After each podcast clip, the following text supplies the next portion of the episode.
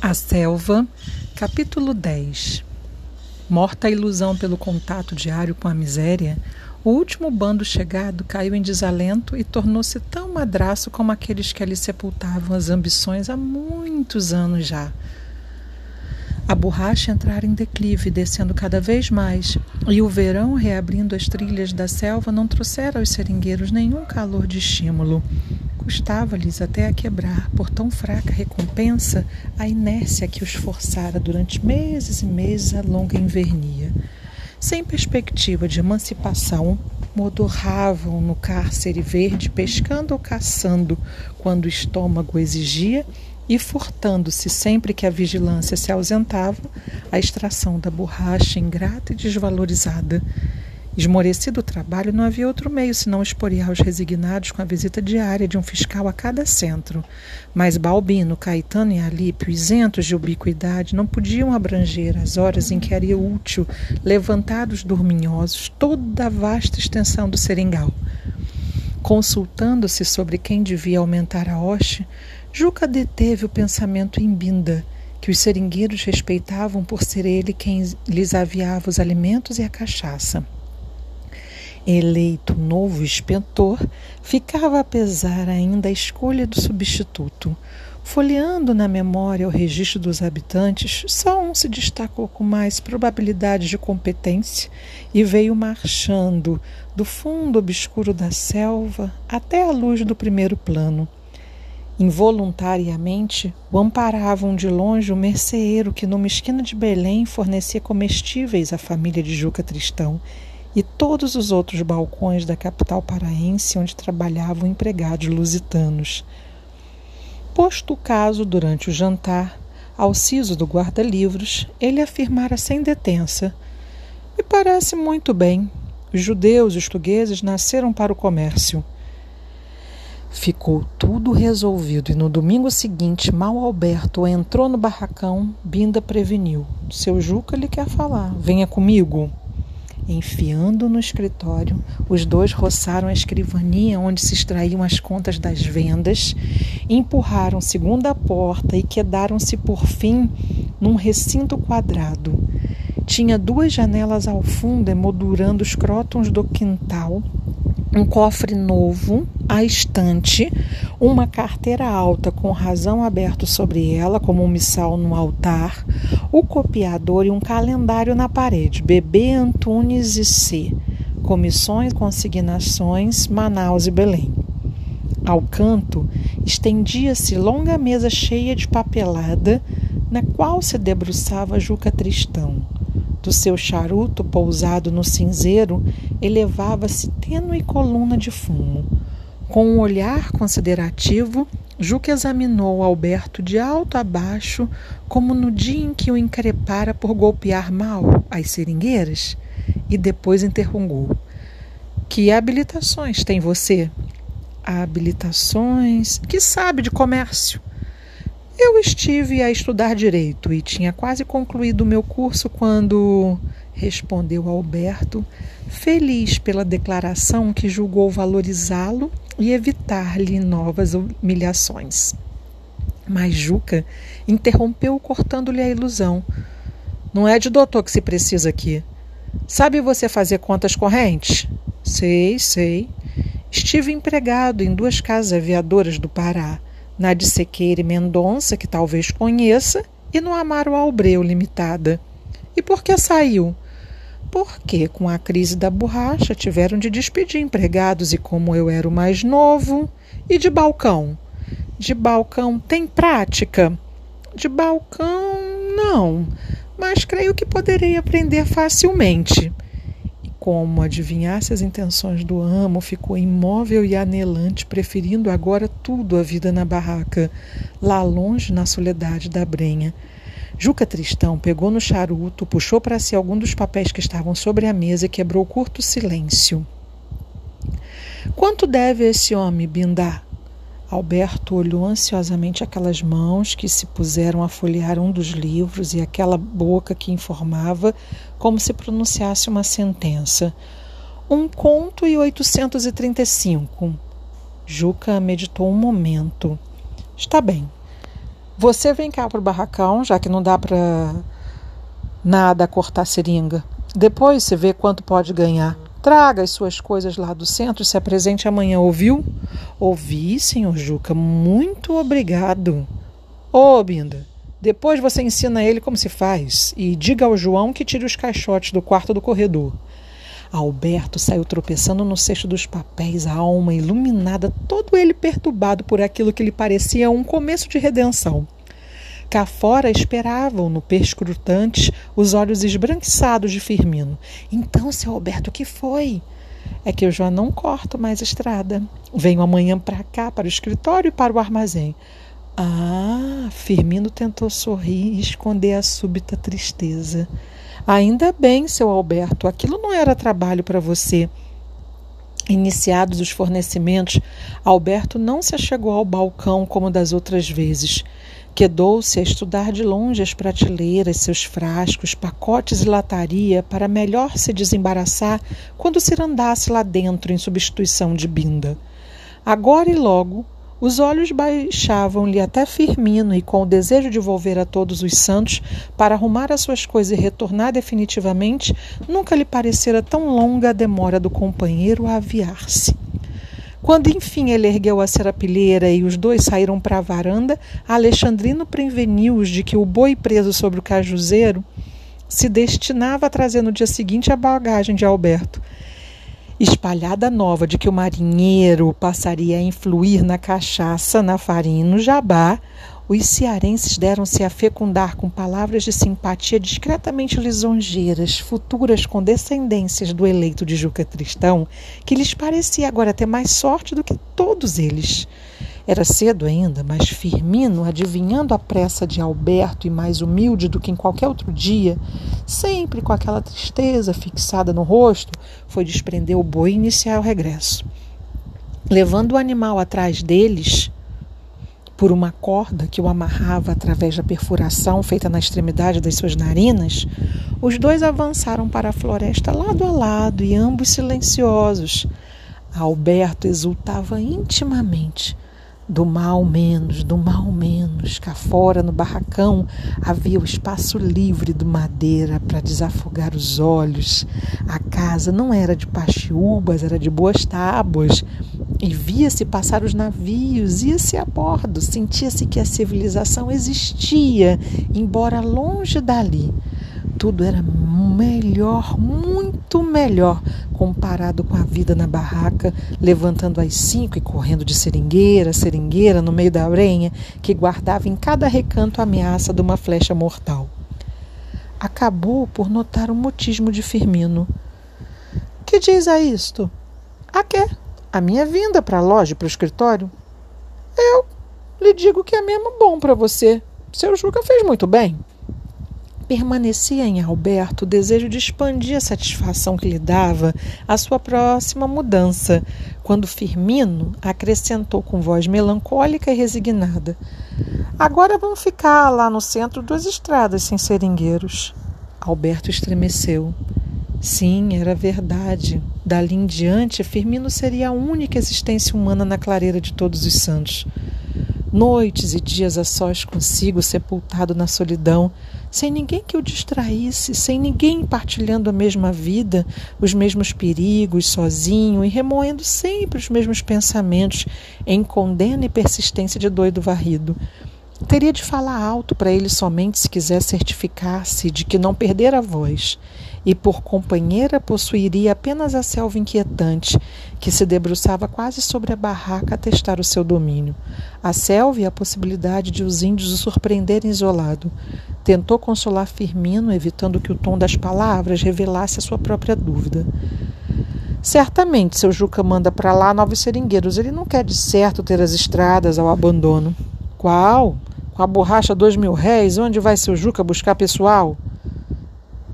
Sob a sua alegria morta, Alberto pôs-se a desfiar promessas de amizade de todos os auxílios que, imaginando apressadamente, falava com ternura, ansioso por encontrar afirmações precisas, soluções verossímeis que convencessem Firmino e tranquilizassem a ele próprio. Nada, porém, lhe ocorria de concreto para além do seu desejo de lavrar esperanças num terreno que parecia feito para dificultá-las e fosse mesmo estéril. Chegados a todos os santos e recolhido o boi no defumadouro, os dois gastaram no trato daquelas horas derradeiras gentilezas que até ali jamais haviam usado. A barraca tinha agora para Alberto um sentido provisório, perdendo a muralha verde a temerosa influência que exercia sobre ele. Via já com outros olhos como se pertencesse a uma época nublosa e distante a vida que ali vivera.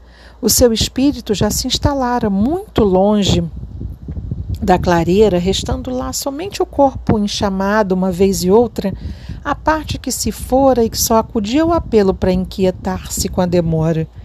Parecia-lhe que cairia em desespero se viesse contra a ordem e que nunca mais encontraria resignação para adaptar-se de novo àquela clausura. As próprias árvores alteravam a expressão habitual, esmorecendo seu verdor e tornando menos perturbante o seu mistério. Já não era para lhe estarrecer as pupilas que as sombras da floresta cresciam assustadoramente, como na véspera, como em todos os dias anteriores aprendê-lo em aros sentimentais, só existia ali aquele Firmino de vulto esguio, rosto comprido, olhos e dentes brancos, o cabelo encaracolado e nos lábios um traço amargo de tristeza. Acabaram por não aludir mais à nova situação que os separava agora e falavam muito, muito, com receio de que o silêncio dissesse o que eles pretendiam calar. Firmino repetia conscientemente episódios já conhecidos de Alberto e ouvia com risos exagerados as anedotas que ele narrava do seu tempo de estudante. Por fim, metido na mala que andava solta, apagaram o farol e deitaram-se. Fingiram adormecer logo, mas quer um, quer outro sentia que o companheiro estava acordado e a pensar na mesma coisa. A mudez ia gritando todas as palavras do drama que eles tentavam subjugar. Alberto recordava o diálogo com Juca e parecia-lhe que ele próprio fora mais humilde na voz e nos, nos gestos lisonjeiros do que havia sido com o tio Macedo, mesmo com Aragão, como se a miséria e os vexames padecidos lhe houvessem deteriorado a dignidade, e essa admissão agravou de repente o seu mal-estar. De manhã, muito cedo, Firmino foi o primeiro a levantar-se. Seu Alberto? Seu Alberto? Ah, são horas. Ah, muito obrigado. Enquanto você se arranja, eu vou fazer o café. Na alpendrada, realizadas as abluções e já de chapéu na cabeça, Alberto sorveu o líquido fumegante Firmino ajudou depois, na luz turva do amanhecer, a pôr a mala sobre o boi. E quando tudo ficou pronto, abriu os braços e rompeu a chorar. É para seu bem, seu Alberto, mas eu tenho pena de ficar sem você. Também eu, Firmino. E abraçou, confundido com as dele, as suas lágrimas fraternais. O quarto, ao fim do corredor, que partia da varanda dava para as traseiras do barracão, mas era um encanto com a sua amplitude, o seu isolamento, a janela aberta sobre pequeno quintal onde vivia um jasmineiro florido, um alto pé de alecrim e crotões de várias cores. Descia-se para os dez metros de terra vicejante por uma escada de madeira, e lá do fundo, quase ocultos entre a ramagem, estavam dois grandes barris onde se podia tomar banho sempre que chovesse e eles ficassem cheios com a água vinda do Algeróis.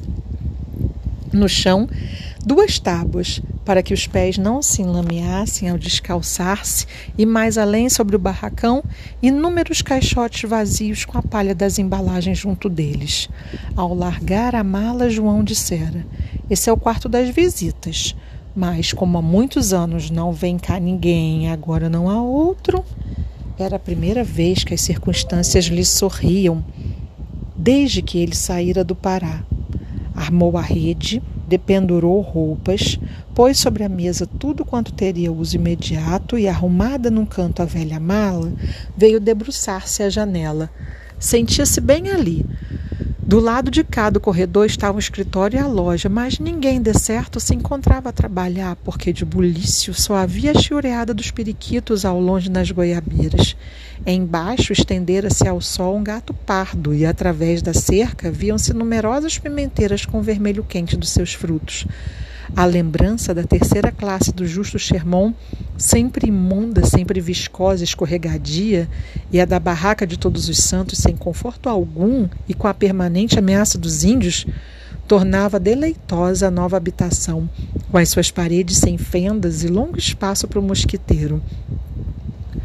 Tão aprazível se mostrava o oásis que Alberto tentara por duas vezes já abandonar a janela e apresentar-se ao serviço por outras tantas, se deixara ficar.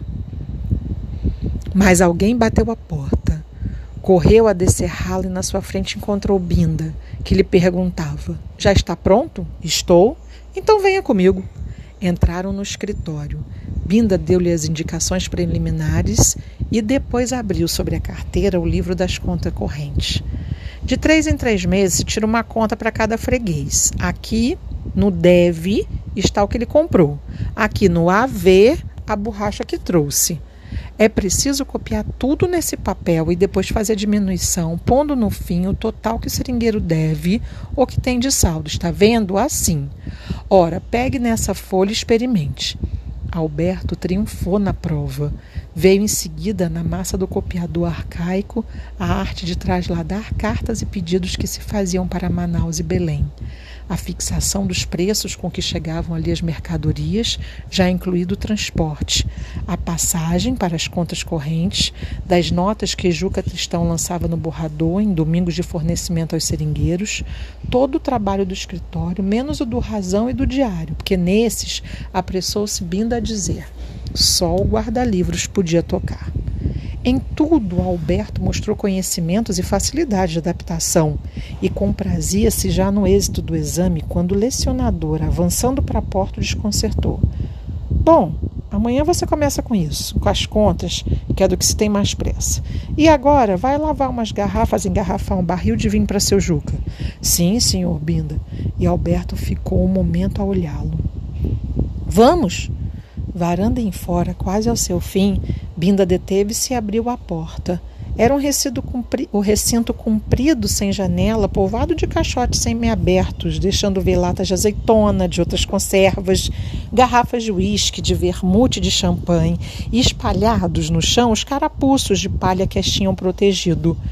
Também ali se aglomeravam barris de cachaça e de vinho, caixas de petróleo, de pólvora, tudo que não cabia na loja não fora ainda emprateleirado.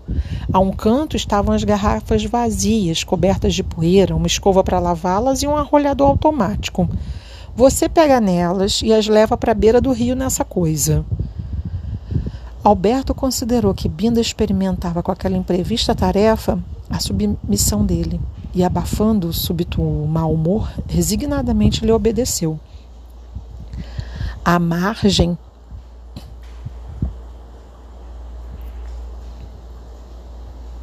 do Madeira, tinha ainda, nesse começo de verão, um barranco curto e enlameado onde o canarana brotava. A terra cedia sob os passos e ervita que se topasse era viveiro de mucuins, insetos quase invisíveis na sua pequenez de bico de alfinete, mas que se tornavam quesilentos desde que a pele humana aderissem. As mãos percorriam a parte onde havia ardor. Os olhos procuravam a origem da comichão e nada encontravam a justificar o incômodo, porque o intruso só se tornara vermelho e só oferecia volume ao tacto depois de se dilatar com o sangue que chupava a vítima. Lá embaixo, recolhidas no igarapé, alinhavam-se as canoas do seringal de vários tamanhos e idades, as pequenas para tarrafiar peixe miúdo ou ir buscar o correio ao navio que parava sobre rodas, apitando constantemente. As maiores, quase tão grandes como batelões para as viagens ao Maitá em transporte de cargas. E por que os seringueiros davam de quando em quando em fugir dali, como quem se evade de uma prisão, todas elas se encontravam amarradas umas às outras, com grossas correntes e sólidos cadeados, de tal forma que se que ou se arrastava o conjunto, não adiantando jamais caminho, ou ter-se-ia de arruidar tanto no despegamento de prosa e de elos que o intento seria logo denunciado. Livre, apenas a montada em que o negro Tiago ia cortar canarana para os cavalos. Quatro velhas tábuas que não suportavam dois homens e desconjuntar-se-iam se se desse uma remadela mais forte do que essas que o valetudinário dava. Ao lado flutuava o banheiro casinhoto assente sobre dois troncos de cedro e coberto de zinco. Ligava-o à terra uma estreita prancha. E aí Alberto se instalou, metendo na água as garrafas e nelas introduzindo pelo gargalho a escova que as libertaria das camadas de pó e das manchas do último vinho albergado. Mais a quesilha dos mucuins, forçando-o a desviar as mãos para as canelas em coça-coça, que já abrira sangue, outra se veio juntar, o pium, menor do que uma pulga, mais esbranquiçado e volátil, que lhe caía em chame sobre os rostos e orelhas, numa obstinação desesperante. Fugindo à praga, Alberto entrou no banho, resolvido a prosseguir a lavagem sobre aquele abrigo. No soalho havia um buraco quadrado onde se metia a cuia e se tirava a água para se derramar sobre o corpo. Alberto sentou-se e ia introduzir ali uma das garrafas, mas de súbito deteve-se, com olhos grandes em observação. Na água Zigzagueavam duas cobras e uma delas, sentindo presença estranha, assomou à superfície a sua cabeça de olitos vivos e redondos. Os nervos de Alberto crisparam-se com essa sensação de asco, de medo e incompatibilidade existencial que sempre lhe produzia a visão de índios. A abundância de serpentes constituía um dos terrores da selva que mais o perturbavam. Existiam tantas, tantas, desde a longa surucucu esbranquiçada, a pequena cascavel de cauda sonante como um guiso, ambas de mordedura fatal, que Alberto não fixara ainda o nome de todas elas, ignorando as que ferravam seu, sem perigo de vida e as que eram venenosas, a todas igualmente receava. A maior e gigantesca sucuriju vivia também na água, como aquelas que ele estava vendo. Cobra grande, lhe chamavam em muitas lendas amazônicas de que era personagem principal, senhora de variados poderes mágicos. Tão monstruoso tamanho alcançava que Alberto vira, quando do baile, a pele seca de uma delas a servir de algeróis ao longo da barraca de Lourenço. A sucuriju emergia socapa por entre as folhas da canarana, nas margens do rio, e de um só golpe se lançava sobre cães e vitelos descuidados com seus anéis implacáveis, transformava carne e ossos numa pasta que engolia vagarosamente antes de remergulhar para as profundezas fluviais de onde saíra. E numerosos indígenas afirmavam ter visto algumas devorarem até bois inteiros, quedando-se a flutuar enquanto não se desprendiam os chifres da vítima, retidos pelos ângulos de sua boca descomunal. Como essa rainha das águas, as cobras terrestres, embora de muito menor corpulência, eram mestras em lembrar pesadelos a quem as entrevia. Não se trilhava a floresta sem as encontrar frequentemente a denunciarem a existência de sarças virgens, fojos obscuros, úmidas locas propícias a todas as criações do terror, enrolavam-se sobre elas próprias, voltas e voltas sobrepostas, como calabres de bordo, ou deslizavam subrepticiamente entre as plantas rasteiras, fazendo tremer aqui uma folha, além uma outra, e imprimindo no chão o ondeado da sua marcha se atravessavam lamaçais. Estas prendiam dois anéis num alto ramo, abriam curva larva larga e iam prender outros dois mais adiante no comprimento e elasticidade inverossímeis. Aquelas abraçavam-se às árvores, deixando apenas a cabeça bambolear com a mesma atitude da sua irmã bíblica, fascinando as carnes apetitosas de Eva. Nos recessos da selva, Alberto tinha visto lianas que pareciam serpentes e serpentes que disse-iam lianas. Vegetal animal, tudo quanto lá em cima, se enlaçava de galho para galho no verde de limo escorreguento. Sugeria o mesmo visco, o mesmo mundo de veneno de pavor. Algumas estendiam-se sobre os velhos troncos caídos, meio corpo escondido no farelo podre, o resto exposto ao sol em modor voluptuosa. Outras abalavam numa correria doida. Fura à esquerda, fura à direita, todas assarapantadas sobre a folhagem morta quando as amedrontava a aproximação humana. E muitas vezes, no seu desvairamento, roçavam involuntariamente as próprias pernas do transeunte que ia, semelhança delas, fugindo também. Então, no ápice, se detinham, erguiam a cabeça e ferravam. Se o terçado, tão rubro como ferro saído de uma forja, queimava a tempo o lugar da mordedura, abria grande ferida de cicatriz para sempre indelével, mas neutralizava o mal. Na loja de Juca Tristão, havia também panaceias para o caso, e até os formulários de homeopatia indicavam remédios contra os ofídios. Às vezes, porém, era demasiado tarde quando o seringueiro demandava socorro. Ao extrair o látex, látex ou a caçar de olhos fitos farejando ao longe, tocara de passagem na dorminhoca que se ocultava entre as folhas e quase não sentira a picada vingativa que dela recebera. Alçava a perna, atribuía espinho à parte atingida e prosseguia no seu andamento. Quando finalmente a realidade se desvendava, já tudo se tornara inútil. Muitas das cruzes que apodreciam por detrás do barracão haviam sido cravadas em sepulturas de homens que tombaram assim. Mas a selva ainda tinha mais defesas. Alimentava para relia e tormento humano legiões aladas e rastejantes de insetos que nenhum engenho conseguia exterminar de vez. Era uma luta perene com a traição, com quase impalpável, que vinha em silêncio os unindo, mordia, envenenava e fugia, saciado e triunfante, dando lugar a outros mais famintos, a hordas que não terminavam jamais. O homem debatia-se no vácuo e, impotente perante inimigo tão minúsculo, batia em si mesmo na ânsia de esmagar o importuno, que já ia longe, que era subtil e incapturável como a própria brisa. No solo fértil, alegre por oferecer duas colheitas em cada ano e que só aguardava a queda das sementes para romper logo em moderada vegetação, quase tudo quanto o braço humano fecundava destruíam as formigas.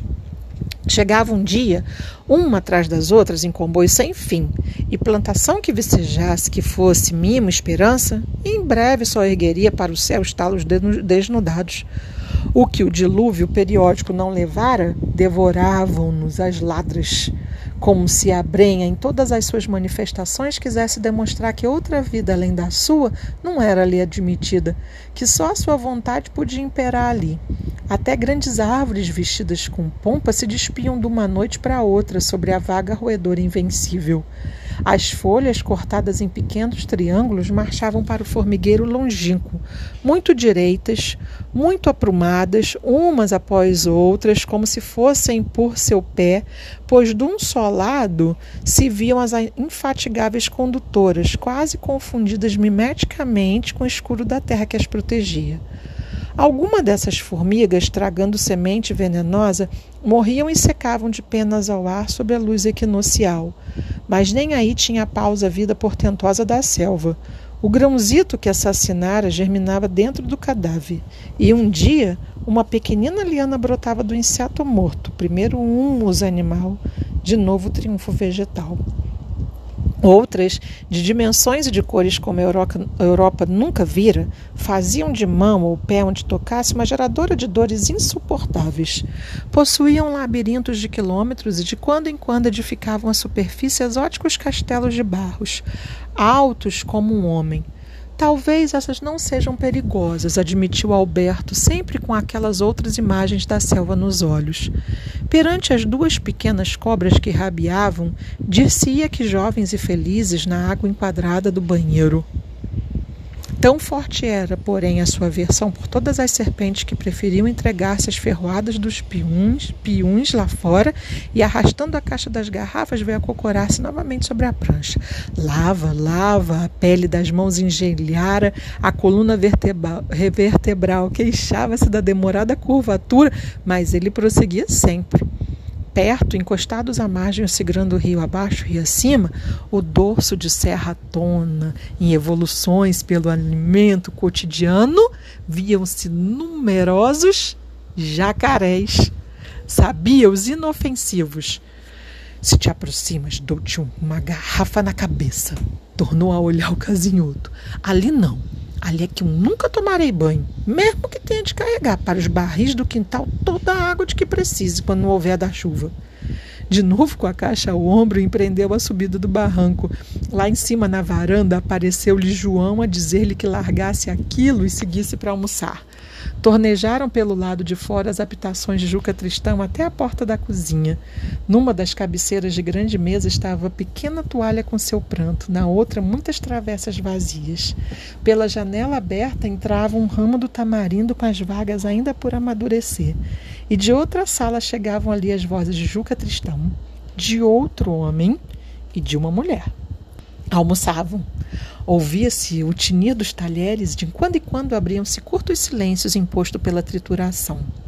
O cozinheiro, com barba de muitos dias, calvo, gorducho, simpático na sua bonomia, manejava as colheraças, punha a comida nas travessas e levava-as lá dentro, solícito e alegre.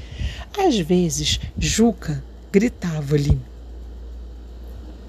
João, a pimenta! Ou paternalmente: A farinha, João pressentia-se tranquilidade e bem-estar entre os três que dialogavam. A Alberto, porém, os pedaços tropeçavam-lhe na garganta. Iniciara a curimatã, mas demorava tanto a comê-la que o cozinheiro estranhou. Não gosta? Gosto, mas não tenho vontade. A mesa que adivinhava lá dentro com toalha branca, cristais e vinhos, enquanto ele comia na cozinha, ainda de mãos engelhadas pela água onde lavara as garrafas, provocava-lhe nova humilhação. A sua mãe, para quem ele era tudo no mundo, choraria de certo se o visse ali. Pensou e sentiu-se mais vexado ainda. Ela, coitadita, que até se envaidecia se algum dos vizinhos, para lhe ser agradável, disfarçando a ironia, o tratava prematuramente por senhor doutor. E que diria o pai se ainda vivesse com aquele seu orgulho de velho general, que o lugar tenente do rei exilado recebia de quando em quando, ouvindo-lhe respeitosamente as sugestões para a restauração da monarquia? Com uma severa ideia de classes, habituado a ser obedecido e servido, sem pensar nos que lhe obedeciam e serviam, que diria ele se o visse ali naquela mesa como outrora a criada lá de casa? A criada era um ser à parte. Ela e mesmo os homens que trabalhavam na quinta do Minho, onde a família ia passar o verão, aquela quinta pequena, mas tão simpática que o pai herdara e depois vendera, quando seus frequentes auxílios às conspirações, conspirações monárquicas lhe criaram dificuldade de dinheiro, porque dava mais do que podia, mais até do que davam muitos que eram ricos. Alberto visionava-o a hora matinal em que ele, antes de sair de casa, muito ereto de sua farda, apurava o bigode, retorcendo-lhe as guias em frente do espelho, um bigode como já então poucos usavam.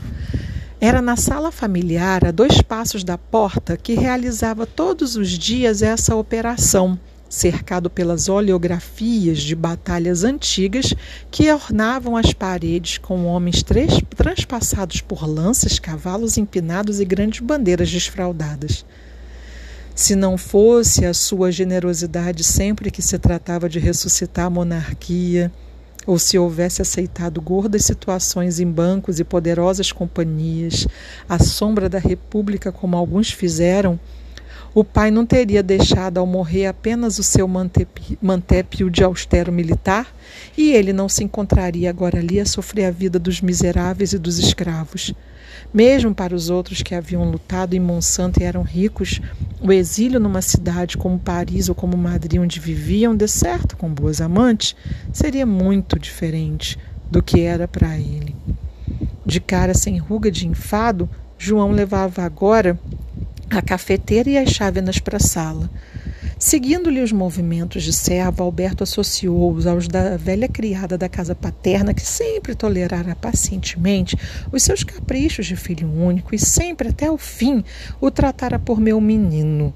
Essa recordação incomodava-o agora pela primeira vez e de um modo que até aí desconhecia. Eu próprio tratava Maria como um ser à parte. Na sala de Juca Tristão houve um rumor de cadeiras e Alberto viu pela porta entreaberta Dona Iaiá. de ancas largas e busto forte, sair com o marido. Levantou-se também. Não quer mais nada? Não, senhor João, muito obrigado. E sentiu uma súbita ternura pelo cozinheiro. Como se através dele a veiculasse para a velha Maria, ainda ocupando seu espírito. Deu volta por baixo do tamarindo e tomou a varanda mais além. No depósito de mantimentos, meteu a torneira no barril e pôs-se a engarrafar o vinho. Era quase noite quando colocou a última rolha e veio sentar-se cá fora sobre a sapotilheira. Ao crepúsculo, o rio encafuado, troço enorme entre duas curvas, parecia lago grandioso e deslizava com sonâmbula lentidão. De quando em quando, os botos, em folgança ou aventura de amor, assomavam à superfície os lombos luzidios, num rápido corte da água, logo repetido mais além. As piraíbas, vorazes como os tubarões, pavor de todos os que arriscavam a nadar ali, agitavam muito acima da tona, desvendando totalmente o corpo esguio e antropófago.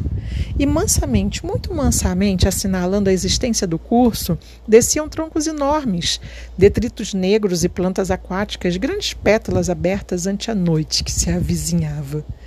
De rifle sobre o braço, exalando forte cheiro a álcool, Juca Tristão passou junto de Alberto e foi encostar-se a uma das palmeiras. Lançou ao chão a ponta do charuto, levou a arma à cara e largou a disparar, em exercício de pontaria, sobre os jacarés que andavam no rio. Era sua distração vespertina. Binda punha-se ao lado dele às vezes, o gerente também aparecia, e os tiros ecoavam na outra margem. Se as balas lhe atingiam o lombo, o hidrossáuro prosseguia no seu caminho, o mais matreiro ia procurar no fundo um abrigo seguro. Se, porém, lhe acertavam na cabeça, erguia-se num trágico espadaná de dragão, a cauda dando golpes desesperados, as patas subitamente descobertas, crispando-se como garras e todo o corpo em contorções de monstro pré-histórico. Submergia finalmente, deixando à superfície uma ilha de sangue. Horas depois voltava a flor da água, mas já de ventre para o ar, hirtas patas, inerte a cauda e para sempre entregue à correnteza, seu campo de vida e seu errante cemitério. Nos dias de maior libação de conhaque, Juca não se dava por contente com alvo tão grande e tão fácil. Ó oh, estica, ó oh, estica! O negro Tiago, outrora escravo, agora quase inútil, só ele consentia que o tratasse pela alcunha que considerava ultrajante.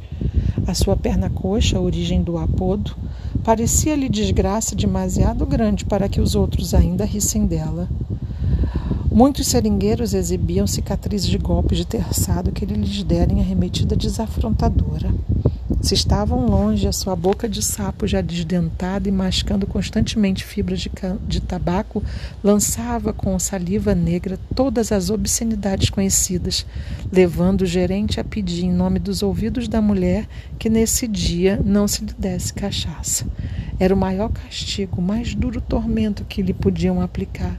Só o álcool acendia ainda a sua vida sugada por todas as vicissitudes, aquele corpo alto, escanzelado e capenga de duende negro. Vivia isolado numa velha barraca onde entrava a chuva, o sol e o vento. E se por processos que só ele sabia obtinha mais cachaça além da ração estabelecida, embriagava-se e passava a noite interminável gritaria, rememorava todos quanto haviam chamado estica nos últimos dias, insultava os altos berros com uma energia e pertinácia que dir-se-iam já impossíveis na sua idade. A selva acolhia com espanto aquela voz e ia repercutindo de desvão a desvão, estarrecendo a noite. Ninguém podia dormir, pois quando se julgava por um súbito silêncio que o ébrio entrara enfim no sono, os gritos voltavam de noite cada vez mais intempestivamente. Nessas horas negras de tumulto, nem as próprias onças se aproximavam por mais porcos que houvesse na pocilga. Às vezes Tiago cantava, eram sempre canções lentas, arrastadas, fatalistas, que enchiam a noite de melancolia, fazendo esquecer a voz pastosa do bêbado. Canções de escravo, mais toada do que palavras, por ele aprendidas na infância e trazidas para o Brasil no ventre dos negreiros. Fora na terra maranhense que suportara a escravatura. Conhecera os dias de trabalho sem fim, o chicote do feitor, o tronco, o corpo a escorrer sangue. Depois, já com a carta de alforria, viera para ali no tempo de Cisino Monteiro. O seringal devorara-lhe os últimos dias de mocidade e os anos da plenitude. Viver a época em que os aventureiros, deliravam na conquista fácil da riqueza, ele próprio chegara a vender borracha 10 mil réis por quilo, mas nunca obtivera saldo. A cachaça levava-lhe grande parte do tino e sua ingenuidade escravo redimido levava-lhe o resto. Nunca mais saíra dali. Quando Juca Tristão comprou o seringal, já ele se havia tornado um farrapo inútil e risível. Ao novo amo, porém, o negro agradara por se lhe confiar como uma criança, rendendo-se-lhe a todos os caprichos. Era o único ser que ali podia comungar largamente na mórbida indolência da selva. Pela tarde, o seu corpo enorme cocheava a ribanceira abaixo e a cortar nas margens do igarapé braçados de canarana, que em seguida picava cá em cima sobre a velha manjedoura ao ar livre. Mas isso era apenas uma justificação. Se ele morresse, não teria substituto. A manjedoura apodreceria e os cavalos continuariam gordos como se ninguém lhes faltasse no mundo. Estica, oi, estica! Tiago não costumava responder às primeiras chamadas, fingia não ouvir. Oi, Chica! O que é que você quer, patrão? Traz a laranja! Então, o despojo humano, com gesto condescendente de quem se submete à leviandade infantil, pousou terçado no rebordo da manjedoura e avançou ao encontro do amo. Aí! Nunca se habituara, mas já conhecia o ritual. Deteve-se e posou a laranja sobre a carapinha branca de estrada ao meio, aberto por uma bala que lhe levara o couro cabeludo numa tarde em que Juca Tristão não fora feliz na pontaria. Assim parado, de alvo na cabeça e pernas abertas para diminuir a estatura, era como pim-pam-pum de feira exposto à irrisão do público. Tinha um sorriso alvar sobre a negridão da boca sem dentes e seus olhos muito brancos. Todas as linhas do seu rosto diziam pintados em pano que vestisse um fantoche de palha. Juca Tristão juntou os dois calcanhares, meteu o rifle à cara e apontou. Só então Alberto compreendeu e, no impulso, se levantou disposto a intervir. Já era demasiado tarde. O tiro havia soado e a laranja desaparecido de sobre a carapinha branca. Juca Tristão baixava o rifle fumegante em atitude de triunfo, e o negro mostrava agora na sua cara de espantalho a dúvida atroz de quem não sabe ao certo se está vivo ou se está morto.